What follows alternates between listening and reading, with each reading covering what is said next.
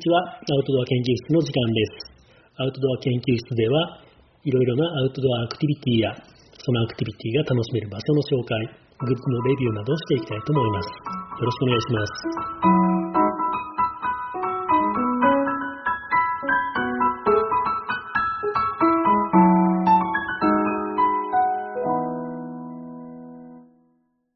こんにちは、オッキーです。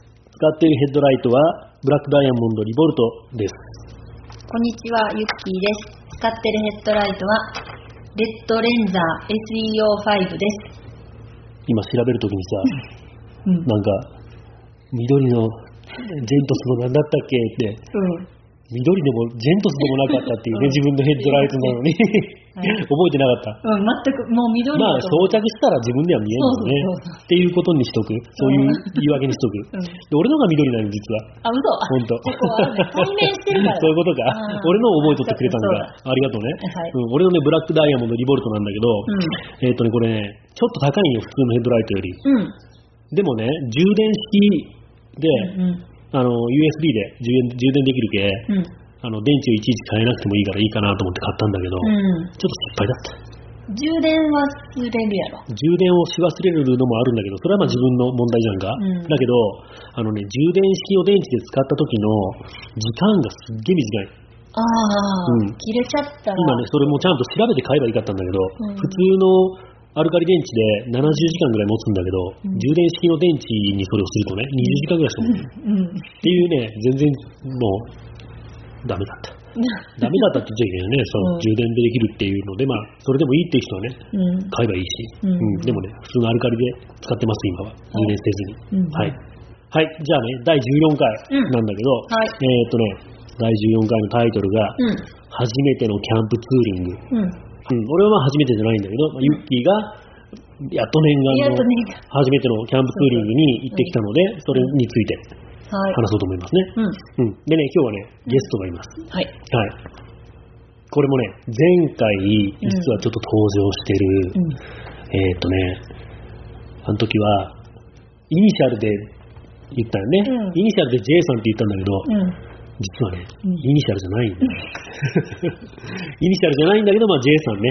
うん。うん。普段から J さんと呼ばれてるので J さんでいいね。はい。はい。はい。自己紹介自分でしますか？はい。はい。どうぞ。浜田省吾の J-Boy っていう曲のタイトルからニックネームを取ったんですけど、それがいつの間にか本名じゃなくて、本名よりも定着したもんね。定着して、だって J さんの本名知らない人いっぱいいると思うよ。そうですね。もうそういうことで、もう J さんで通ってますね。はい。で、J さんは、えーっと、福山市で、えーっと、天然石のお店、うん。パワーストーン屋さんよね。で、もともとは、小野安寝具店。そうですね。ね、パワーストーン、パワーフトーンとパワーストーンを売ってる。いや、いや、あの、もともとじゃなくて今もね、あ今もを売ってる今も同じ寝具店は、とストーンを。存在してますんで、はい。ただその製品ではなくて、うん。あの直しとかか。いや、直しでもなくて、うん。あの、木綿、綿のね、うんコットンですよね。うんコットンの綿の布団を製造、販売、もし製くは造の人が？製造。へえ。綿を、その、綿を、あじゃあ、羽毛布団はやらないってことね？そうですね、まあ、一応、取り扱いできますけど、んそういう一般的なものはもう、他のスーパーとか百貨店とかに売ってるので、うん。うちはもう昔ながらのその綿の布団がいいっていう、うん。あの、重いやつね。そうですね。はいはいはい。そういうのを、まあ、あの愛用されてる方に、まあ、今もご愛顧いただいてます。なるほど。はい。で、えっと、あとは天然石と。そうですね、天然石も、はい。えーまあ、趣味から始まったことですけど、うん。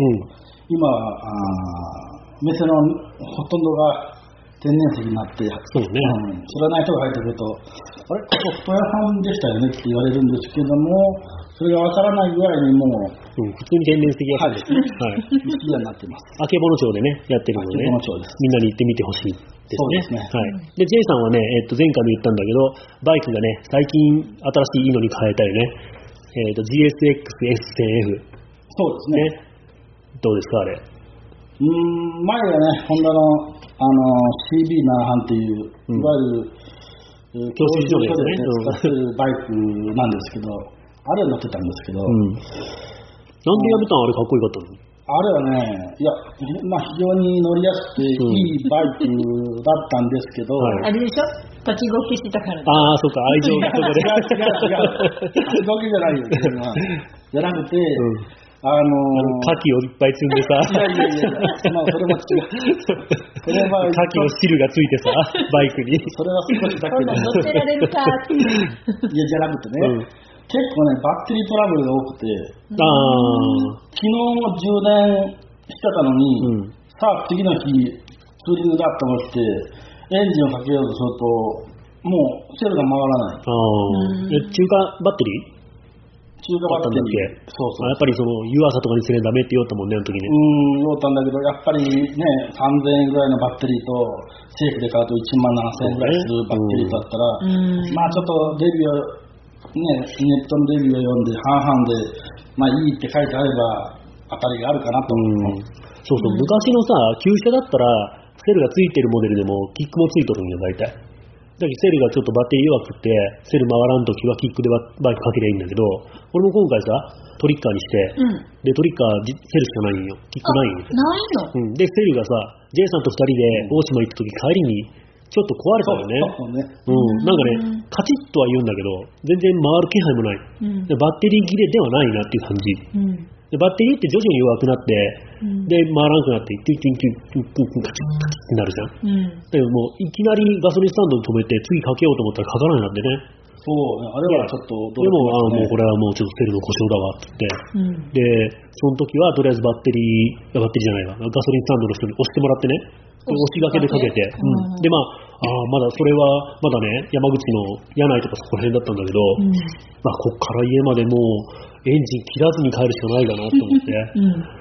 で、まあ、まあ、ガソリンはつがないけん。け、ガソリンついたらまたガソリンスタンドの人に押してもらって、か自分で走って、うん。押しがけでかけて、で、まあ、休憩、あんまりがっつり休憩なしで帰らにいけんのかなってずっと心配だったよね。そうそうでも次のね、休憩の時に、なんか、よし、じゃあ押しがけするかっつって、うん。ちょっとやろうとしたらね、普通にセル回って、うん。で、それ以来ね、同じ故障にならんけ、別にもうね、うん、あの、うん、なんかな、どうなんかわからんけど、そんなことがありましたね。うん、だからキックがあった方がいいね、バイクはね。いいって思ったね。まあ、だからね、僕も CB7 班もね、あれはセルしかないんで、うん。もうバッテリーが上がった時には、押しがけ、そうね。押しがけとか、あの、クソ重たい7班をね、もう下り坂とかでやるしかないもんね。そうそう、そういうのってなかなか無理なんで、うん。まあ、バイク屋さんに電話しても危ないからやめてくださいっていうね、ことだったんで、うんで、そういうことが、まあ、何回かあって、うん。でバッテリーもね、新品買いましたけど、今度は大丈夫ですよって言われてね、うん。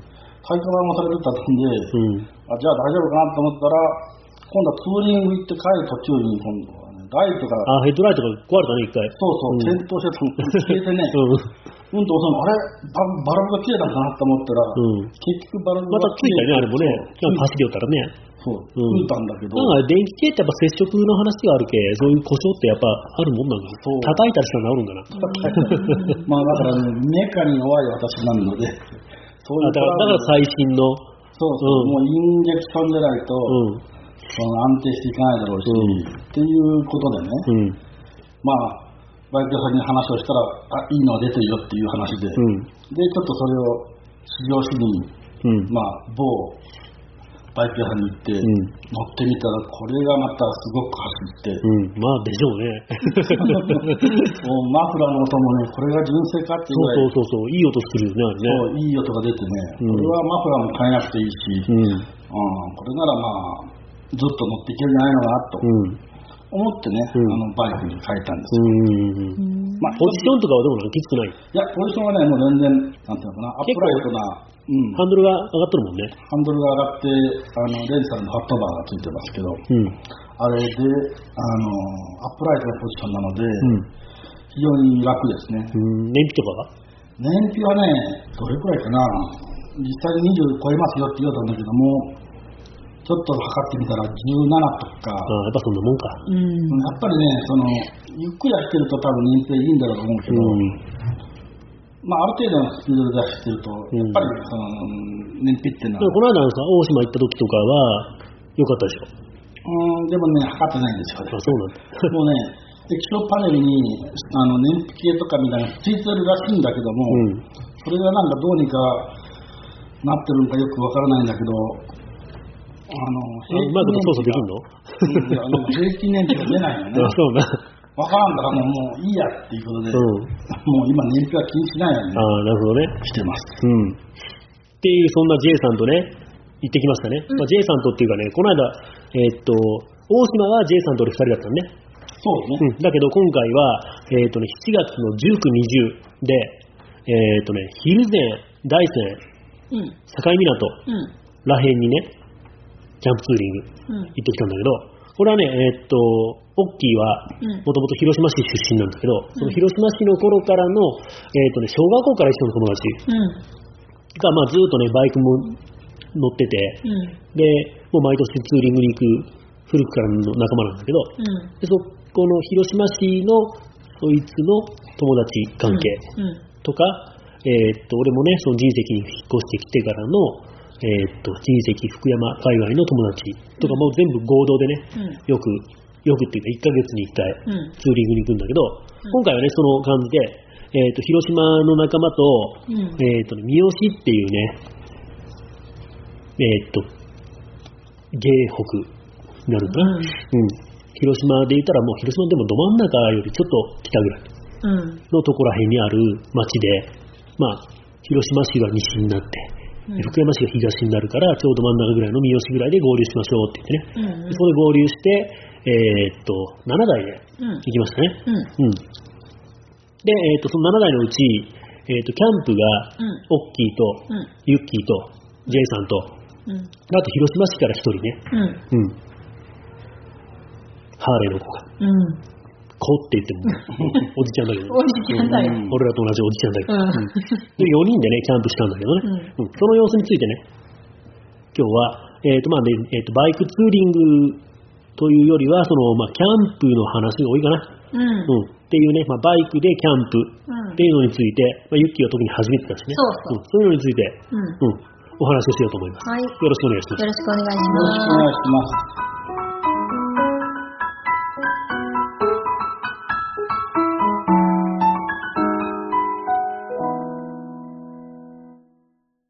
じゃあね、えっと、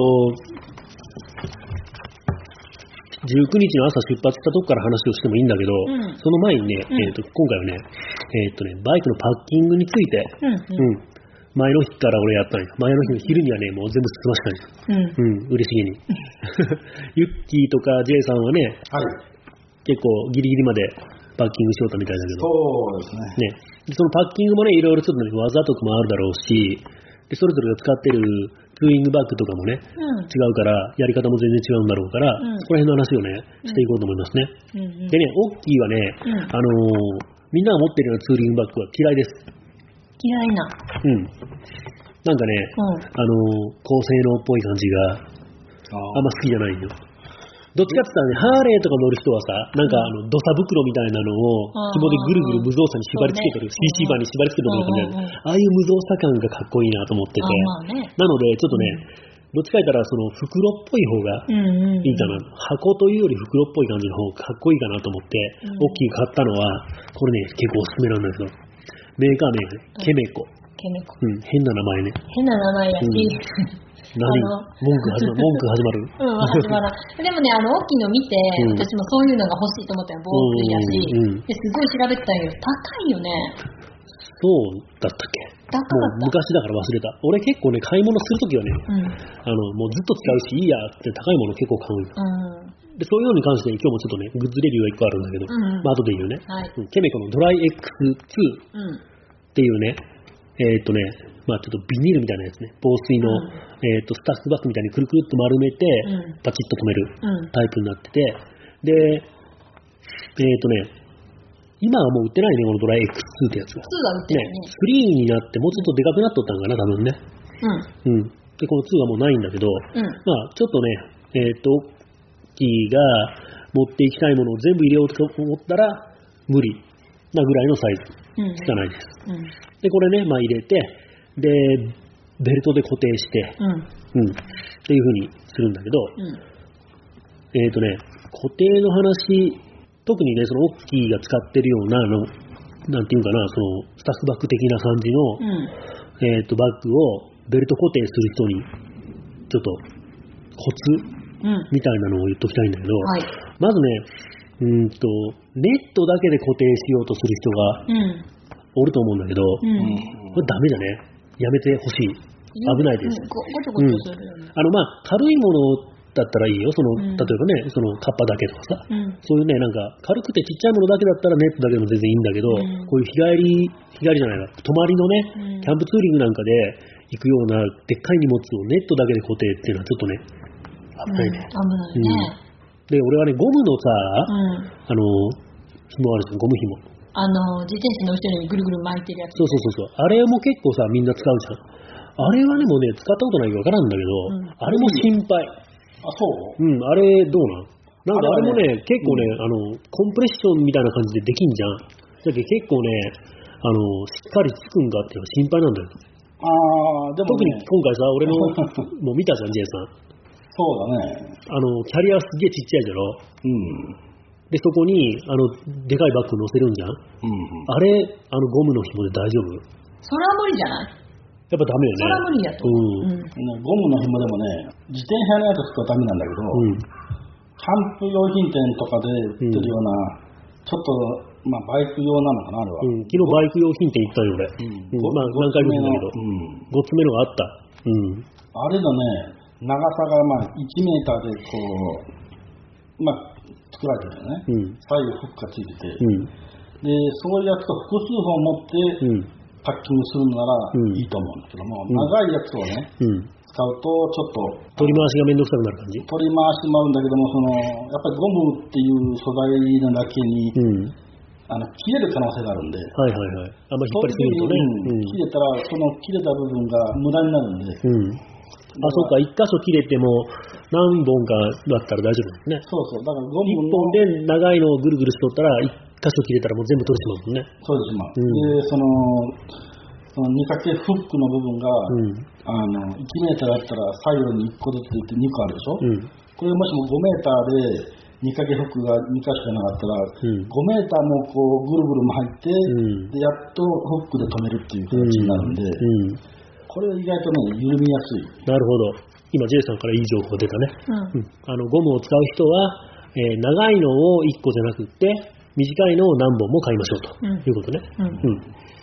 なんだけど俺はまあゴムのやつはあんまりおすすめせんくって、うん。どっちかやったらそのテテープスみたいなベルトね、うん。あんなのがいいかなと思いますね、うん。こういうおすすめ100均のさ、うん。ユッキーも使っとるけど、あのピンクのやつね、うん。うん、ダイソーに売ってるピンクのやつ、あれ全然いけるよねあのね、あの、丈夫だしそうそう、旗のところが金属やから、うんそれがいいな。そうねプラスチックやったら危ない。うん、金属なんで結構、あの、パキッと割れたりっていうことも考えられるしね。うんうん。ギュギュギュギュ締めても、うんうんちゃんとガッと食ってくれるしね。うんあれはおすすめね。うん。俺もあれを使って、まあ、えーっとね、やり方としてはね、俺はね、えーっと、キャリアのね、ポッチがあるじゃん。うんあそこにね、もう結んでしまうんよ。で、あの、えーっと、テープ自体がぐるぐるぐるぐるしないようにって感じ。うん。うん。だからもう、ぐっと引っ張ったら、その閉まるだけみたいな。うん回らずに閉まるだけっていう形を作っとってやれば結構締めやすいので、うん、おすすめですね。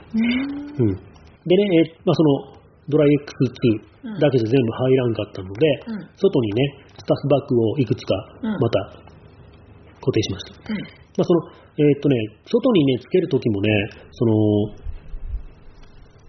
ドライ X とスタッフバッグを一緒に全部まとめて、うんあの、なんつうのコン,、えーコンプレッションっていうか、その、うん。紐でくくるっていうのをやめた方がいいね。うんまずはそのドライ X だけをがっちりつけとって、うんそこに上に乗せてまた違うベルトでつけるうんっていう風にした方がいいと思いますね。うん。でね、えーっと、スタッフバッグ1個着替え入れて持ってったのと、うんもう一つね、今回の秘密兵器、うんここからね、ちょっと俺のグッズレビューが始まるんだけど、はいこれね、結構まだ使ってる人が 少ないと思うんだけど、うんアイスミュールうん。っていうものを寸前に買いました。うん。うん。うんこれね、大島の時にうんソフトクーラー持ってかんかったけ？失敗だったって話をしたと思うんだけど、うん。で、ソフトクーラー俺まあ持ってかんかったというか、あんまりいいの持ってなかったの。まあ安いなんかどこでももらえるようなやつうん。だったら持ってたんだけど、じゃなくていいやつをちょっと買おうかなと思って調べよったら、うんすげえいいのがあったけうん。これもね、あの、どうせもうずっと使うんだからいいやっていういつものやつね。1万ぐらいする、1万超えぐらいするの。まあ、言うたらね、どんなものかってスタッフバッグみたいな感じなの。うん。くるくるっとして口をパチッと止めるような。うん。なんだけど、えーっ、とね、中にね、えーっ、と、なんて言ったら中にっていうか、袋自体が2層になってて、うんその2層の間に空気を自分でふうふう吹き込んで飛んで、うん。で、その空気の層で断熱をするっていうタイプのソフトクーラー。うん。で、まあね、別に冷やさんでもいいものを入れるときは普通にその空気を抜いてさ、うん。普通のスタッフバッグとしても使えるし、うん。実際ね、今回はそのうん普通のスタッフバッグとして、うん。えーっとね、釣り具とかカッパをその中に入れて、うんで、外にくくりつけて持ってったんだけど、うん。うんで、それをね、えーっと、設営をしてさ、うん。じゃあ買い物行こうかっていう時に、うん中身を全部出して、そのアイスミールをうん。背負ってうん。持ってったよね。うん。で、中にさ、氷水を入れて、うん。ビールを入れて、うん。まあ、空気を入れて、うんで、口を閉めとってやれば、歌い文句がね、24時間氷が持つっていううん。風に書いてあったんだけど、まあ、持つわけない。うん。うん、全然持たなくって、朝開けたらまあ普通に水になっとったんだけど、うんまあでも、そこそこその水も冷たかったし、うん。うん、クーラー性能はまあ高い方よね。高いんかなとも思ったけど、まあ実際はどうなんかなってあんまりわからんかった。まあ多分氷の塊が大きかったら持つんじゃないのかな。そうね、多分そういうことだね。うんうんすごい冷えてたと思う。ちょっとだけしか入れてへんかったのに、買った時よそうねり冷えてたじゃん。。そうそう、みんなのジュース、ジュースじゃない。みんなの、みんなのお酒を全部ね、ぶっ込んでさ、うんこれで冷やしたんだけど、まあ、美味しく飲めたもんね。うん。それでまあ熱を奪われてこれで逆に溶けたんじゃないか？な。それもあるね。うなで、外の熱で溶けたというよりは、みんなの冷やしたから。お酒の、そうそう。で、熱が奪われたと。うんうん。いうことにしておこうか。高い、高いんだけどちゃんとよく聞くよね、こんなもんね。うん。で、これをね、まあね、あの、空気抜いてさ、くるくるっと丸めたらすげえちっちゃくなるよね。どれぐらいかな？2リッターのペットボトルぐらい。うん。ぐらい2リッター？うん。うん2リッターのペットボトル、2リッター ?1.5 か。1.5か。1リッターじゃない？1リッターってこれよ？いやいや、もっと長いんよ。長いんよ。うん。あの、普通に、うんなんつうかな、CC レモンとかみたいな。うんうん。あ、1.5だ。そう、1.5か。うんうんうんあのね、ぐらいのサイズになります。なのでね、こうやって、それも、そのぐらいのサイズにしとって、うんもう今もう車に積んであるんだけど、うん。あの、釣りによく行くじゃん、俺車で。なんか大きいの連れて、うん持って帰りたくなった時に、チャッと出して使えるじゃん。うんうんうんうんそれもね、いいと思って買ったの。今まではね、ジャップジャップ洗える。そうそうそう、洗えるしね。今までクーラーバッグ、クーラーボックスもさ、あの、車にずっと積んでたやつが、うんあの、その辺ですげえ普通に売っとる発泡スチロールの安いやつあるじゃん。うんあれを積んどったんだけど、焼きのやつね。そう、あれもね、うんいけんのよ。あのね。車に入れとったらね、他の荷物と連れてね、キュッキュッキュッキュ言うんよ。あすごい鬱陶しいんよ。あ。なのであれはダメですね。うん。まあ固定の仕方じゃない。まあそうだけどね。うん。まあね、でもいいクーラーはちょっとね、クーラー調べてみよったら欲しくなる。あの、中途半端なものはいらん。いいのが欲しい。イエティ欲しい。あ入れてほしいわ。かっこいいよね、あれね。うん家うんって言っていうのがあるんだ。あるすっげえ高いよ。いいや。めっちゃ持つんだって。5万とかすんの？うん、あの箱、ハードクーラ箱。ハードクーラー。うん。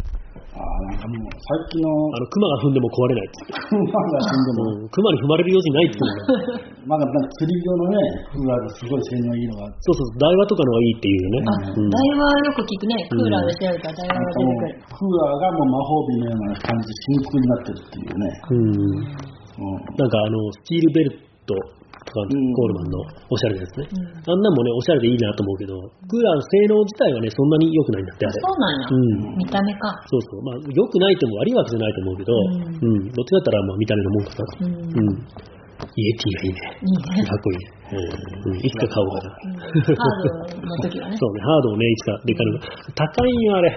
ね、1万なんだったっけ？いやー、5万ぐらいうん。ひどいんだって、値段設定が。そこまでだったらもう、あの、岩谷のね、あのカセットボンベで冷蔵庫になってそうね、冷蔵庫変えちゃうね。うん。まあ、っていうね、グッズレビューでした。うん。でね、えっとね、オッキーのうん。パッキングについてはうん以上です、ぐらいですね。J さんやユッキーのパッキングもちょっと聞いてみようかな。うんうん、ユッキーどうですか？私はね、えっと、タナックスのうん。20リッターぐらいのやつ、ちょっと伸び縮みして18から21、2ぐらいのやつ。うん。俺さっき嫌いって言ったけどさ、ユッキーの結構かっこいいよ。かわいいでしょ？首柄ついてて。そうそう、今年の限定柄で。限定に弱いんじゃん。でも他のやつ見たらね、なんかね、真っ黒はね、うんダサいなと思って。ああ、今、ジェイさん、ごめんジェイさんをディスったよ。で、あの、限定柄がうん毎年1個出るみたいで、うん、で、去年は多分明細やったんよ。あの、エーサーよりはこっちがいいね。そう。ほんで、このヘビ柄がね、なかなか売ってなくて売り切ればっかりで。うん。まあ、ネットで。うんうん。で安いのが欲しいなと思ったけど、正規の値段ってからもう、もう、しょうがないやつ。しょうがない。うんで、これに細かいのをいっぱい入れて、うん。で、タオルとかでこう隙間を埋めて、うんギュギュして、で、大物、テントと、椅子と、テーブルと、マットうん。は、最初、このタナックスの上の網にこうやって乗せて、で、ネットかぶしてたんやけど、うん。ゆらゆらして危ないから、うん。あのね、インド面のね、ベッドカバー、シングルサイズのベッドカバーに、風呂敷みたいに使って、くるくるって巻いて、固定して、それを、ナイロンベルト、うん。ベルトでギュッと固定して、そう、俺、後から思ったんだけど、うん。あの、ナイロンベルトがもし、もう、もしじゃない、ナイロンベルトあったんだったら、うん初めからタナックスの上に積んでナイロンベルトで結んでくる。違う。その、別に風呂敷でつまんでも、うん。それでよかったんじゃないかなと思うんだけど。でもね、なんだかんだ言ってこう中身ゴソゴソするから、あ、そっかそっか、そういうことか。そうそうそう途中で中身をゴソゴソしたいからって、いから俺それは一切できんけ、そんなかお構いなし。だから細か細かいもの出したかったんよ。うん GoPro とか。うん、うん、そうね。うん。だから上に積むのはなんか嫌で、そっか。そう。そうね、固定した後で中を開けてゴソゴソできるっていうメリットがあるね。あるうん。うん。そんな感じでした。はいでもそのインド面のベッドカラーがね、うんカラフルで、うん。あの、すごく浮いてた。うん、あれ、あれはちょっといただけんかったね。でもそれはね、すごく何でも使えるんよ。その寝るときに暑いから、うんあータオルケット的にタオルケット的に使ったり、うん夜寒いときに自分に巻いたりとかして、何でも使えるなるほどね。やつ。で J さんも同じやつなのね、タナックスの。うん。うん。で、でも J さんのだいぶでかいね。そう、まあ、多分一番売ってる中でもあの一番大きなモデルだと思うあ、んだけそうなんじゃ。40ぐらい？い。いやいやいや、40じゃないよ。もうあの50万リッターから、あ、横にボコって広がるんですね。そうそう、かあの中サイドのジッパーを広げると、10センチずつ広くなるのかな。うんだからこれ20も開くよ。うんそう10センチずつぐらい。だからまあ、20リッ形としては一緒なのね。うん。うん。ター20リッターぐらい容量増えたりするよね。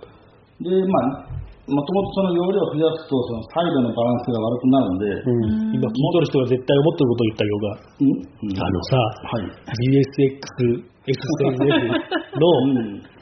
あの、ひょ、ひょろいシートカウル。そうだね。ね、しかもあれは、キャリアの設定もないよね。ないね。どうやってそれを積むんですかってみんな思ってるよね。ああ、それはね、うん。僕もいろいろ考えてね、うん。あのー、前は CB 南半だったから、うん。あれはキャリアとか、ギビだったっけ？ギビだったっけ？あ、G あの箱。ああ、あれはまあ別にいいおっさんみたいな箱ね。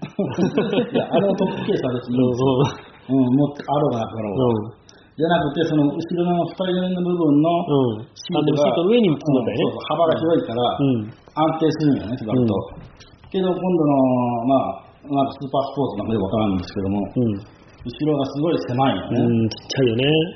で、あの、なんていうのかな、後ろのサイドの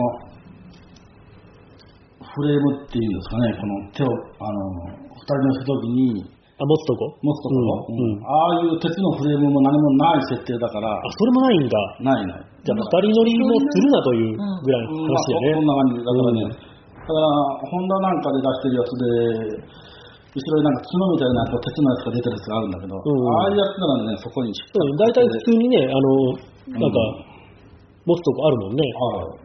だあるないね。ない、ないからね、その小さなね、シートのところにナイロンのベルトがこうあるだけだから、うん。すごいまあ不安定だよね。うん。うん。で、その不安定な上に幅の広いものを乗せると、この左右のバランスがうん傾いた時に、ちょっと不安定で危ないだろうなと。うん。うんこれをどうやったらうまい具合に固定できるかなとね、いろいろ、うんまあネットで調べたら。サイドバックをね、うん。買い足して、うん。で、その上に、あの、乗せるようにすれば、うんサイドバックの上の部分が台座の代わりになってそうね。てサイドバックの待ち分だけ左右にね。そうそうそううん。それが平面が広がるわけね。うんで、まあ安定してくれるかなと、うん。まあ思ってうん。買ったわけですよ。そんな感じでね、ボコンと乗せとったけども、ええまあちょっと問題ありましたね。ちょっとね、まあ、うんちょっとか、もったいぶかな。まあ、あれはね、んあのーそういうことが起きるっていうことを想定してればね、うん。まあ回避できたんですけどね。まあね。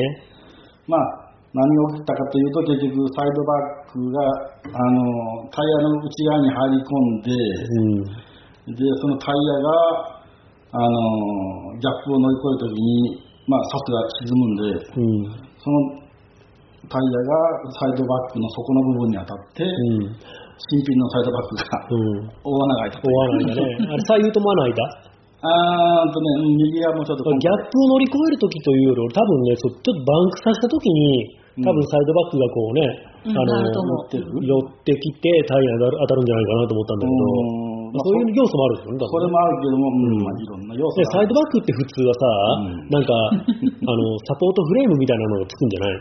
そう、それはね、でもね、そのフレームをつけるところのネジがついてないよね。あ、フレームすらつかないそうそう。設定だけど、そうそう。じゃけんあれはサイドバックフレームなしでいけるタイプのバッグっていう売り,、まあそう売り文句だったよね。一応ね、あのーそのサイドバックの、あのー取り付け見本っていう感じで、うん。バイクにつけてる写真がある。うん。その中にハヤブサがあったの。うん。あ、ハヤブサでもつけれるんだと。うん。そうなると、まあ、大丈夫かなと。そうなん。その判断が俺間違ってると思うわ。はやぶさだってケツのカウルがでかいじゃん。いやいや、はやぶさのね、カウルってね、なんかボコッとこう盛り上がってるカウルで、うん。今はなんかシングル設定のカウルもあるから、うん。ちょっと違うんだよな。ただね、あのーサイドバックだけでね、使うのにはね、うん。問題ないんですよ。あ、そうかそうか。それに上に箱のしたらその重みで、サイドバックが下にグイッとそう曲がっちゃう。あれあれで引っ張るから、うん。あのシートバックの上の方がですよね。なんで、その逆ハの字にこう、うんタイヤ側に入ってつそう実はね、その穴が開いたのは、この間、大島の時に穴開いたんよね。そうそうそう。うん、で、今回はまあそれを踏まえて、ちょっと対処をしたんだよそうそうそういろいろ紐で引っ張ったりしとったね。なんかいっぱい J さんのバイクいっぱい紐がついとったね、なんかね。あの、どんだけなんか、いろんなところにね、うんうん、この紐はこっち繋がって、こっちの紐はこっち繋がってってなってたね。うん、で、まあ、一つ工夫をしているといえばね、うん。そのナンバープレートのところに、あのー増設フックっていうのもつけれるねああ、ナンバーを止めとるボルトをフックにするってやつあれを利ね。用して、うんそこにステを入れて、で、それがサイドにフックが2つつくから、うん。そこにね、でもそれ、あれあんまり荷重かけてダメでしょ。うん、あれがね、コンプレッション引っ張ったりしちゃダメでしょ、あれ。あの、うん、今のバイクって結構安く作ってあるから、昔はあれが鉄だったんだけうどね。ん。だけど、後ろのリアカードって樹脂でできてるから、うん。やっぱ自身のところには力かけちゃダメだね。ああんまりか、うん、強い風が吹けると、もしかしたらうん最悪折れちゃうかもな。うん。だから同じ理由で多分ね、その、えーっと、パッキングをするときに、ちょうどいい見かけ場所として、あの、ウィンターステイね、みんな目につくと思うんだけど、あれも結構気をつけんとね、ウィンターステイが樹脂のバイクって結構多いから、そこに引っ掛けて、ギュッと引っ張っちゃうと折れちゃったりうんするかもしれない。そうそれ気をつけないけないね。昔のバイクはその点いいかもしれないね。いろんなとこもガッチガチに鉄じゃけうん力をつけてもかけても大丈夫なところが多いかもしれない。うんそうですね。そんな感じかな？うんうん。J さんもパッキングについて。パッキングについてというか、ああ、でもね、僕もね、うん昔はね、オッキーと同じように、うんバッグ、一つのバッグで、うんこの詰め込んで、で、キャンプに行ってたんですよ。うん。で、その、まあもちろんテントとか、あとテント以外のその寝袋とか、うんまあ、そういう入らないものはバッグの上にさらにうん。乗せて、うんネットで引っ張ったりとか、うんまあ、ゴムで、ゴムの、ゴム紐でこう、パッキングしてたんだけども、うんやっぱりさっきも言ったように、うん。途中でね、うん。何かあの買い物をするとか、中に入ってるもの、あの、例えばちそのょっと欲しいなっていう時にね。例えばその懐中電灯を取り出そうとか、うん。そういう小物類を中に入れてしまってるから、うん。出そうと思った時に、どこだろうって、いちいちこのそこの方まで探らないといけないから、うんまさかそこで途中でパッキングを解かないとね、うん。うんっていう無駄ができたんで、うん。あの専用のツーリングバッグだったら、うん。あの固定した後でも横のジッパーが開けたら中の方にアクセスできるんで、うん。そうね、そういうのはだいぶ利点だとは思う。俺もそれはね、いいなとは思うけど、うん。でもね、やっぱり、かっこよさには変えれない。え 俺なんかだけもう、あれじゃん、もう絶対取り出さないっていうものの中に入れるからうん。大丈夫。うん。で取り出すかもしれないっていうものはもう別でね、うん。肩から担いでるウエストバッグに入れたりとかっていうふうにしてるから、うん。何も不便はない。うん。なさそうだったよ。うん、うん。大丈夫。うん、みんな大丈夫。ということでね、はい。うん、こういうパッキングについての話、終了しましょうね。はい。はい。あとね、さっきの J さんのさ、うん。GB の時に俺、ちょっと軽くバカにしたんだけど、うん。うん。はいはい。結構あれで敵に回した人も多いから、あれ使ってる人多いからね。うん。やっぱ便利だとは思うよ。うん。うん。だけど、なんか丸いあの感じがさ、うん。はいはい。ダサく見えて、ああ、でもね、そのジビのトップケースは、うん。あの、キャンプツーリングでは持っていかない。なんで？丸いから。丸いとダメなの？あのね、結局、あれは普段使うだけの容量のサイズだから、26リッターから30リッターなんよね。うん。え26か30なそう私これだから18から24ぐらいのやつだよそれ近いね。同じぐらいってことだそそうだよね容量から言えばね。いっぱい入るよ細い細かいもだのがからバッグは、その、布の収縮性があるでしょ。あ形状がほら、その積むように横に並べしてあるから、そっか。箱は、あの、あまり、融通期間券入るリッターが多くってもそんなに入らんような感じがするんだな。まあ特にジムの場合は、その走行性能の形状を考えてるか知らんけど、その丸くしてあるよね、壁を受け流すように。うん。あだから、あの多分スイカと同じように、どっから測っても長さが一緒だから、長いものが入らないよね。うん。そういう細いものはいいんだけども、うんカッパとか服とか、そういうものはいいけども、テントとかポールが長いし、椅子なんかも姉妹寸法が長いし、そういうものって結局詰めないよね。うん。で、今回のさ、ハーレーの彼は、ーうんあのハーレーもかっこいいじゃん。ごっつくてね。そううん。スプリンガーでさ、うんうん。あのハーレーは、えっ、と、後ろに箱積んでたね。うん。コンビニじゃなくって、えっと、ホームセンター、コーナーで買ったってうん、ホームセン箱ってやつね。言ってあれも、まあ、ハーレーとか似合うし、たうん。いいし、うん。うん、あの、便利そうだし、うん。いいとは思うね。鍵ついてたよ。うん。そうそう、そこなんですよ。うん。箱のいいところは。うん。箱ってね、その、鍵がかかるから、例えばその、今回のようなキャンプツーリングは、キャンプ場、バイク、テントで自分たちでその近くにいるでしょ？けどこれが観光地に行った場合に、その離れてね、あの、うろとろするときに、鍵がかかってないと、もしかしたら盗難になる。ね。うん。俺がね、今ね、その原付をさ、新しく何買おうかなって迷っとるんだけど、実は、まあ、あの、ジョルノちゃんがもうよいよいだから、うんでさ、まあ、リトルカブもかっこいいなって思っとるんだけど、多分俺はジョルカブにする。なぜリトルカブをやめてジョルカブにするかというと、メットインない。めっちゃあーメットインがないとやっぱ辛いじゃん。いい。いや、普通今、ネットいいよね。カブはないでしょ。あ、カーブはないの、うん。でメットインはやっぱりそのね、鍵がかかるトランクスペースっていう意味で、やっぱりあったらね、うんだいぶ便利と思う。うん、それは便利よ。だから海で泳いだりするときもさ、うん、財布とか着替えとか入れとけれるしね。うん。っていうね、えー、とメリットがやっぱりね、そういうホームセン箱鍵付きにはありますね。うんうんまあ、似合うバイク限られるよね。J さんのさ、実績なんかで乗っとったら、すげえダサいよね。うんダサいし、まあ、まあ、まず積まないね。まず荷物つまんといてって思うよね でもね、積んでる画像見たことあるよ。あのはやぶさなんかに積んどったら逆にかっこよかったりするような乗り方もあるかもしれんしね。うんまあでも結構難しいとは思うよ。なんかおしゃれ上級者向けって感じがするよね。うん。ハーレーなんか似合うよね。うんうん。株も似合うしね。ほんでさあのそのハーレーの彼はさその箱積んで、うん。あの大きいさ、うん。ぐるぐるのバッグドーンってくくああ、そうね。あの、うん。なんか90リッターって言われ軍軍物みたいなやつね。そうそうそう。んあれもなんかっかっこいいね。ああいうのがやっぱハーレー、ハーレーの旅人って感じするよね。うん。まあいろいろね、自分のバイクに合わせて、うんそういうね、パッキングについて、うんうんね。いろんな手があるんでね、うん考えてみてほしいなと思いますね。はーいはい。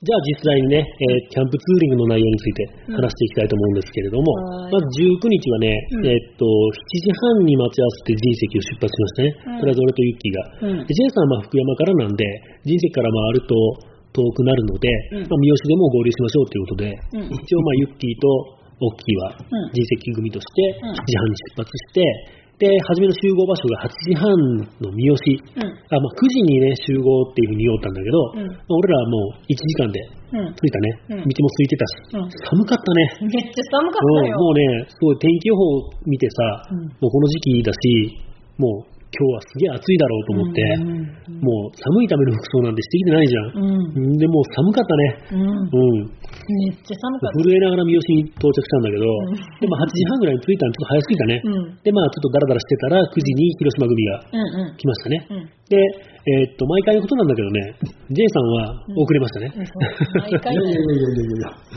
で、まあ J さん遅れてさ、まあ、おまあ、遅れたのだけだったら、ちょっと、今まあ、まだ今日ってさ、メッセンジャーも来たし、うん。待とうかなとも思ったんだけど、うん。あの、道に迷ってるっていうから、どこだったっけって、いつものローソンがわからなかったね。いつものローソンって、そんな滞在したことないから、まあでも、何回か来とるじゃん。何回か来てて、行ったすぐに、あ、行くよって言われるから、うんもっといい早く出ればいい。今度、今度、地点地点登録してね。早く出てても、途中のなんかのいろんなトラブルがあるのよ。あ、そうな。大変だね。大冒険だね。でね、まあ、そうやって J さんがさ、ちょっと、まあ、合流できんかったけ、まあ、早く行かにはさ、もう、昼前が、とりあえず昼ご飯じゃけ、まあ、間に合わないなるっていうことで、J さんとはまあ、ちょっと途中で合流しましょうねってことで、まあ、小原のね、インターのところと全部、うん。で合流しました。インターのところのセブンで合流しましたね。うん、今のでいい？いいよ。はい。なんか噛んだけんね、ちょっと噛んだっぽい感じ出してて、言い直したんだけど、でね、えーっと、昼前に着いたのがもう12時40分ぐらいだっけ？でも1時になったっけ？1時にはなってなかったよ。12時半は過ぎとったよね。ちょうん、それぐらいだった。ぐらいか。うん。に昼前に到着してさ、うん。うん。で、昼ご飯がジンギスカンの食べ放題。うんうん。で、予定しとったよね。うんだけど、うん。まあ、あんまり乗り気じゃなかったん実は俺。うんなぜかというと、もうキャンプするってことで、うん。キャンプでいろいろ作って食べたいじゃん。うん。で、昼間にジンギスカン食べ放題とかしとったら、うんキャンプ飯美味しくないじゃん。うん。と思って俺はジンギスカンをパスして、うんまあ、牛丼食べました。うん。で、ユッキーもね、うん。山菜うどん食べてたね。山菜うどん美味しかった。まあ、J さんはジンギスカン食べ放題食べてたね。まあ、だって前回の時に不参加で行って食べてないけどね。あ、そうか。ジンギスカンが食べたかったね、とにかくね。うん、どん美味しかった？うーん、3杯でも美味しかった。あまあね。うん。うんサンベはだって食べ放題じゃないもんね、あれ。まあそう、あうんこのはね、本当にね、今まで食べた中で一番うまかっあ、ほんと。うんへえ。いや、昼前美味しくなかった。た。だって冷凍で出てたよ。あ、そう、肉が冷凍だったね。肉はさ、だいたいスライスするのに冷凍させなあかんのよあ、。そっか。うん、だけどもまあ、解凍して出てこいって話ですね。いやまあ、じゃなくて？うん、じゃなくて、やっぱりその、食った感じと味が、やっぱり、サンベの方が上だった？サンベの方がはるかサンベの方が高いんだっけ？うんまあ食べ放題とそうじゃないってのもあるしね。でもまあ、その、一般的なジンギスカンとしては、まあ、ああいう感じなんだろうん。うね。うんうん。普通だったってことね。普通よね。まあ、おかわりもできるし。うん。で、まあね、腹ごなしにさ、ちょっと歩いたね。うんえーっと、なんだっけ？ジャージ牛。うんうん。うんで、昼前って別に、あれね、牛肉が有名なとこでもないよね、別に。うん。言ってたね。ジャージー牛ってのは、そう、乳取るための牛で、肉牛じゃないんですよって言った。うん。まあ、牛丼頼んだ俺らさ、うんこれはジャージー牛の牛ですか？って言って違うんですよって。うん聞かないよかったって。で、まあ、そのジャージー牛と単調図がおったね。うん。うん。見えへんかってるよね、うん、そうそうそうそう。なんか、生まれたばっかりのヒナが、まだ人に慣れてないのでっていうんで、あまり近くに入れてもらえんかったね。うん。まあ、ちょっと遠目に見て、うん。で、だらだらして、で、何時ぐらいかな、2時、2時も過ぎとったよね、多分ね。うん、過ぎてたとから大山に移動しましたね。うん。昼前から大山は結構すぐだね。うん、すぐだった。まあでもすごい霧だったね。すぐだけどね、道がね、うんぐねぐねだったね。そうそう、あっこはもう結構なワイニング楽しかったけどね。うん。まあ霧がすごかったんだけどね。雲の中だった。雲の中をこう行く感じだったよね。そうそう、あれは初めてな経験で。楽しかったね、あれはあれでね。あれはあれちょっとミストシャワーを浴びながら走ってるね。うんあのちょっとあれも寒かったよね。寒かったよ。少し手前でね、ちょっと雨がパラッと来たから、うんもしかしたらこれ雨雲に入るのかなと思ってんだけど、うん。ただの霧だったからね。そうね。逆に涼しかったけど。だから大山来て、まあ、大山をこう、だけこれ逆側から行った方が良かったんじゃないかっていつも思ってしまうよ、あれ。うん。昼前からさ、大山の、えーっと、南側をぐるっと回って、で、大山の北側にあるじゃん、牧場ミルクが。うん。うん。だから結構、なんか、無駄にぐるっと回ってしまったんじゃないかなっていつも思うんだけど、いいんじゃない？一旦は、でもあれがスカイラインのコースだから、うん、正規のルート、そう牧場ミルクにはあのあの道が合ってる？合だってうん、だって反対から回ったらかなりの遠回りよ、あそうなん、うん、じゃあやっぱそれしかないんだね。うん。うん、まあ一応あの道が最短でその整備されてるっていうことだよね。まあ、で、牧場ミルクに着きました。うんそしたら、もう、晴れとったね。うん。うんいい天気だった。いい感じでさ、なんか大山も、まあ、ちょっと雲かかっとったけど、まあ、いい天気で、弓ヶ浜が一望できたのが良かったね。うん綺麗に見えてね。うんで、まあ、定番だけど、ソフトクリーム食べまして。うん。うん。で、ここでもう日帰り組と別れたよね。うんうん。広島勢の日帰り組が、もう、帰路に着きました。うん。で、ここから、じゃあ、キャンプの4人は、うん。えーっと、そのまま北上して、うん。で、弓ヶ浜に出ましたね。で、どこでテント張ろうか迷っとったよね、初め。うん弓ヶ浜の途中の、えーっと、展望台の近くで結構テント張れますよっていう情報も俺仕入れてたんで、うんそこら辺も見てみて、で、まあ、トイレとかがさ、展望台にはあるじゃん。うん。トイレと水道があって、まあトイレと水道があればまあ十分じゃん、言うたら。そこら辺でも張ろうかなとも思ったんだけど、結構まだね、海水浴客とか、うんえー釣り客とかうん。おったし、なんか、雰囲気的には夜中にヤンキーが来そうな雰囲気のところだったよね。うんそうだね。そういうのもあってさ、やめてね、うん結局ちゃんとした、まあ、キャンプ場行きましょうっていうので、うんもうちょっと北上して、うん。境港の、えー公共マリーナっうん。ていうキャンプ場に行きました。うん。うん、でここはね、えーっと、バイクキャンプの人は、うん。多目的広場に張らされるよっていう情報があったんだけど、うん。俺らまあ釣りもしたかったけ、うんなるべくその釣りができる砂浜とかに近いところがいいよと交渉したのね、うんおじちゃんとね。うんそしたら、まあえっと、普通の一区画を、まあ、バイクのテント、ソロテントとかだったら、一区画で4人張ればいいじゃないって話なんですね。うんで、一区画を借りて4人で割って、うん1人250円。うん。うん、全然安いよね。うん安かったね。ね安かった。で、一区画借りて、うんで、一区画の四隅にみんなテントを張って、うん。で、真ん中をね、食卓にして、うん。で、パーティーをね。始めましたね。はいうん、ようやく。まあ、始めてないんで、まだね。テント張ったら、パーティーの材料がいるもんね。ううん、で、おすすめなのがね、うんこれ J さん教えてくれたんだけど、スーパーセンタープラント5っうん。ていうね、えっ、と、ホームセンターがうん。すぐ近くにあって。うん、ホームセンターというかね、もうこれホームセンターと巨大スーパーが一緒になってた巨大施設うん。コストコの日本版みたいな。かな、うん、そんな感じかな。これね、えっとね、俺ちょっと前にさ、試して買ってんで見とったよあ、同じとこ。試して買ってんじゃなかった間違えた。えっ、とね、がっちりマンデー。うん。いつも間違えるんだよ。二つ。全然違うガッテンとがっちりあたりがね、あ似とるけど間違えるんだけど、そうそう。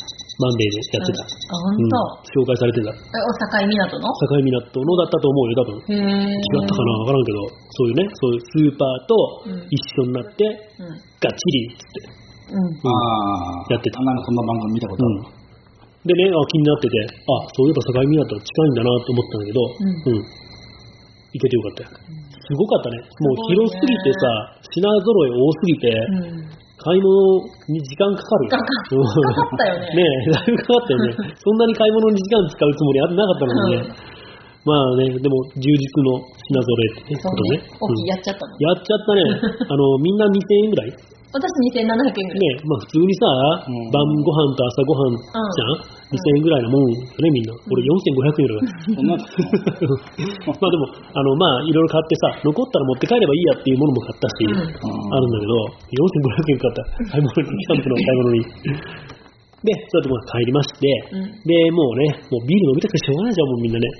で、まあ俺はすぐね、うんえーっと、まずイカとエビうん。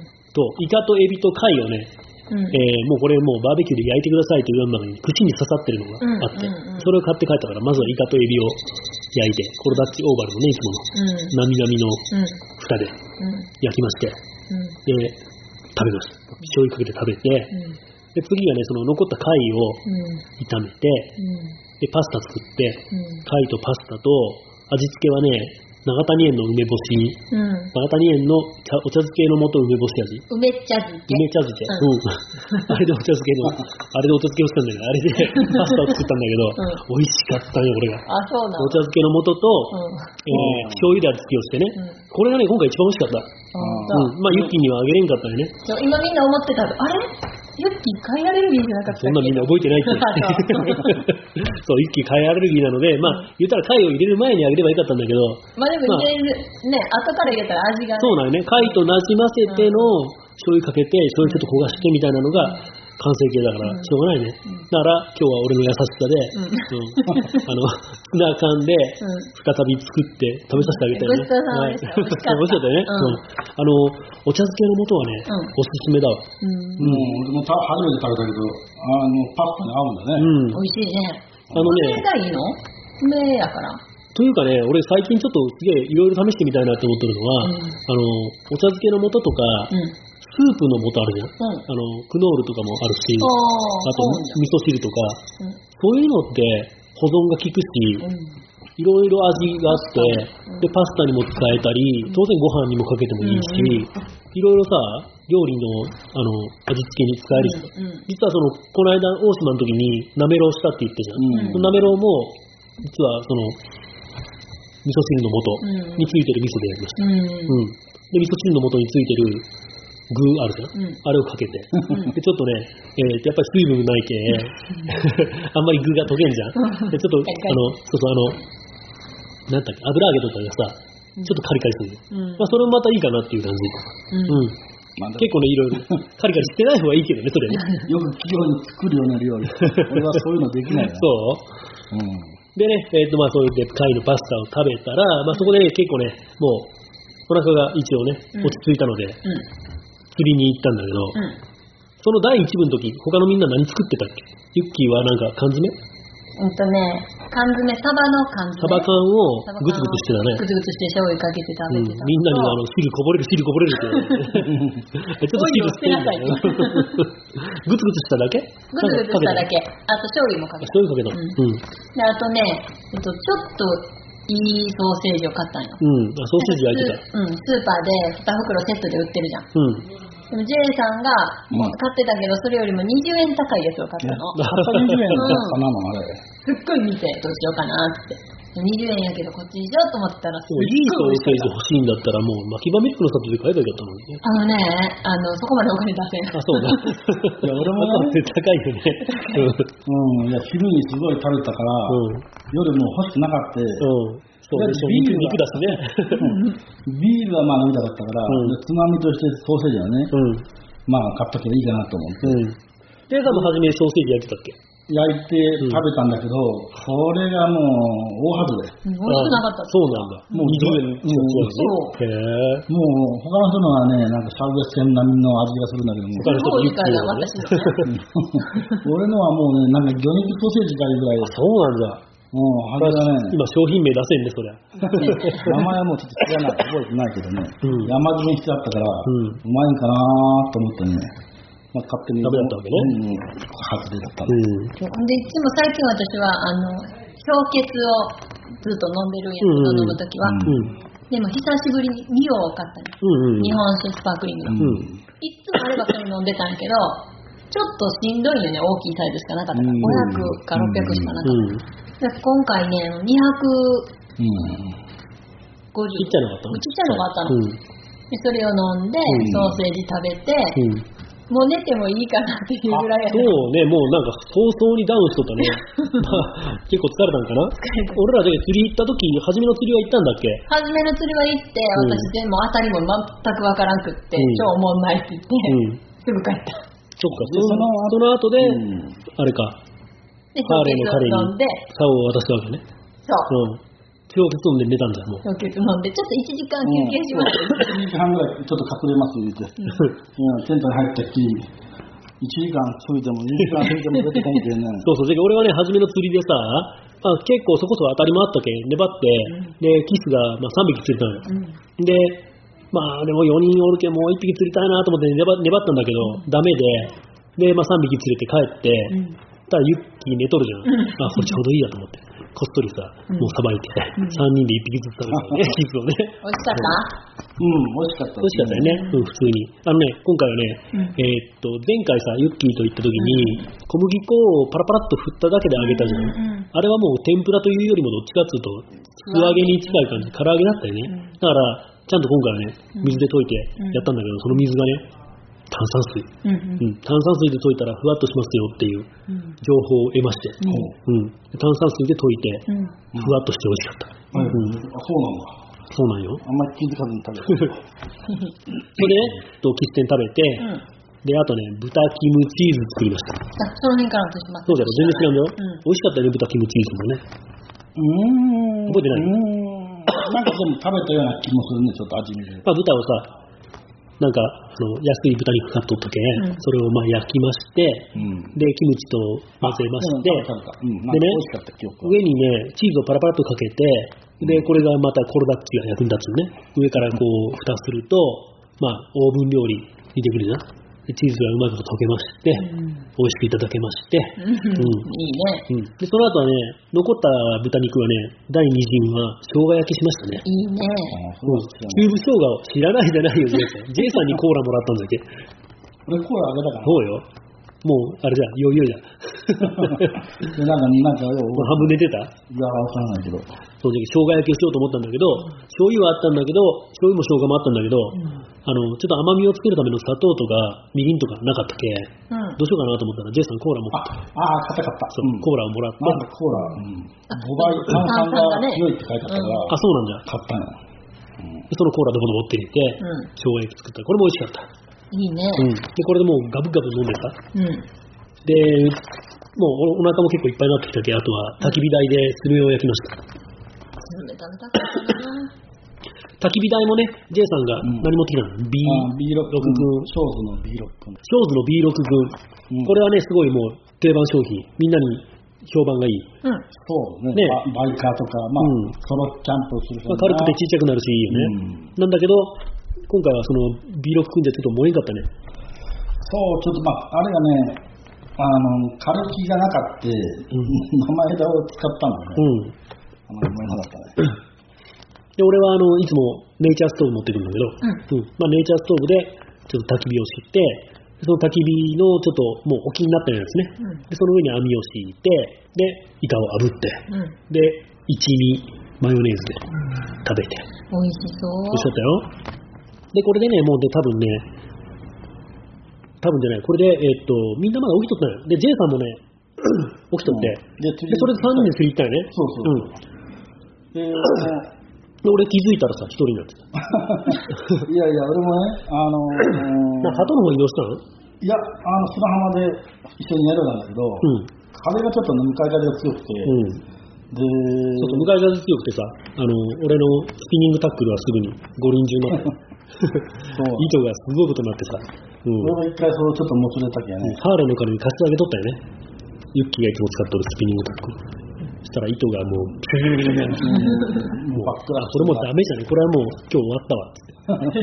で、俺はまあベイトで、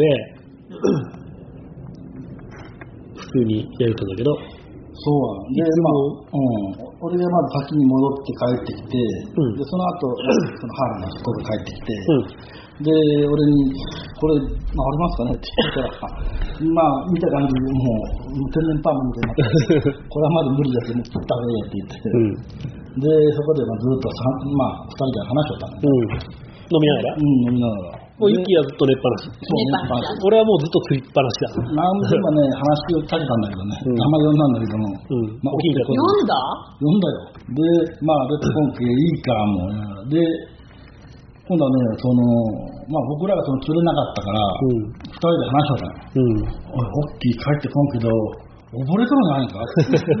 あんなに釣れてないんだけ？ど、帰ってこんっていうのもおかしいけど、でも二人とももう眠くなってね、心配だったけど眠さが勝ったんだ。眠さが勝ってね、うん、寝たわけね。ちょっと横に何時ぐらい寝たのが？あれ1時ぐらいですあそうなんじゃもうで、俺はさ、あの、まあ、なんで戻っていこんかったって、もう釣れまくっとるわけよ、一人で。まさにこっちはそう思ってね、思ってもないあんな釣れるわけないと思う。うん、すげえ釣れてさ、もうやめるタイミングもないぐらいね、釣れまくっとったのに、まあ、まあ2時ぐらいにね、やめたんよ、それでも。うん。で、戻ったらもうみんな寝とるじゃん。もう手元にはもうキスいっぱいおるわけよ。うん。で、まあ、黙々と、まあ、夜中に一人でさばくよね。頭を落としてさ、うんでちょっと日焼きにしてさ、夜明けの明星ぐらいにね、トイレ行くなって起きてみてね、そしたらバケツの中にキスの玉がいっぱいある。頭がね。おい、何があったんだっていう。そうそう、で俺は2時に戻って、一生懸命こう開いて、うんで3時から一人キステンパーティーが始まったわけよ。うん。で、まあ、ポリポリポリポリ一人食べる。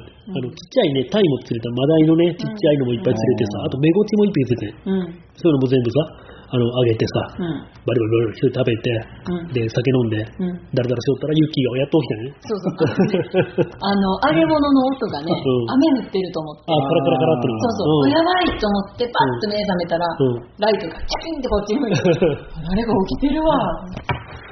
で、テントから頭出して、ひょこっと。で、いただきました。うん。キステンをね食べて。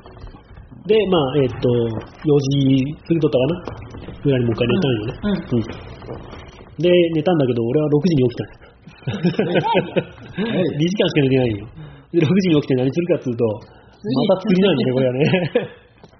どんだけ好きやっていうね。朝は釣れたんだっけ朝はね、釣れんかった。マダイのちっちゃいのがまだ何匹か釣れたんだけど、キスは全然釣れんくって、でもね、なんかね、波打ち際で、タコがゆらゆらしとって。うん。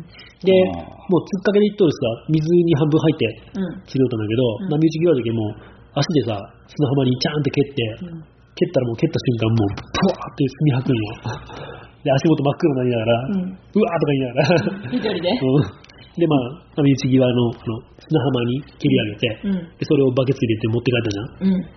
うん。で、もうなんか気持ち悪かったね、あのタコ。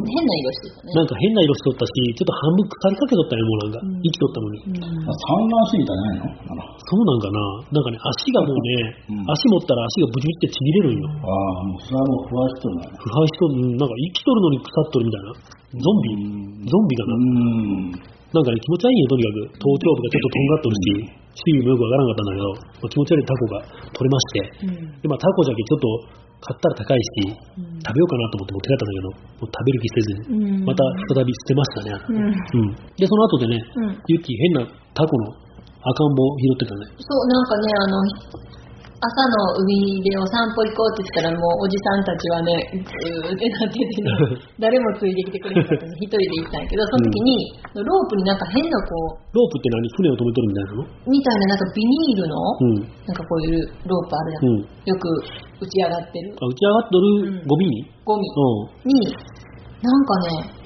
何っていうの？マスカットぐらいの大きさのうん。透明の何かがうん。いっぱいくっついてた。の、ぐるぐる巻きに。うん。ほんで何やろうと思ってパッと見たら中がプインって動いて、うん。何これと思って、ちょっと。中にタコがいっぱいお、ねあいっぱい、一個に、一個に一匹ね。うん。タコの住みかな、そんなのがね。そう、あの、だから卵なんや。ちっちゃいタコよね、あの、米粒ぐらいね。うんうん。よーく見るとわからんぐらいね。うん可愛かったね。可愛かった。なんかね、一人ね、ピチョンくんの巨大化したやつ。ピチョン君って何や？ピチョンくんのね。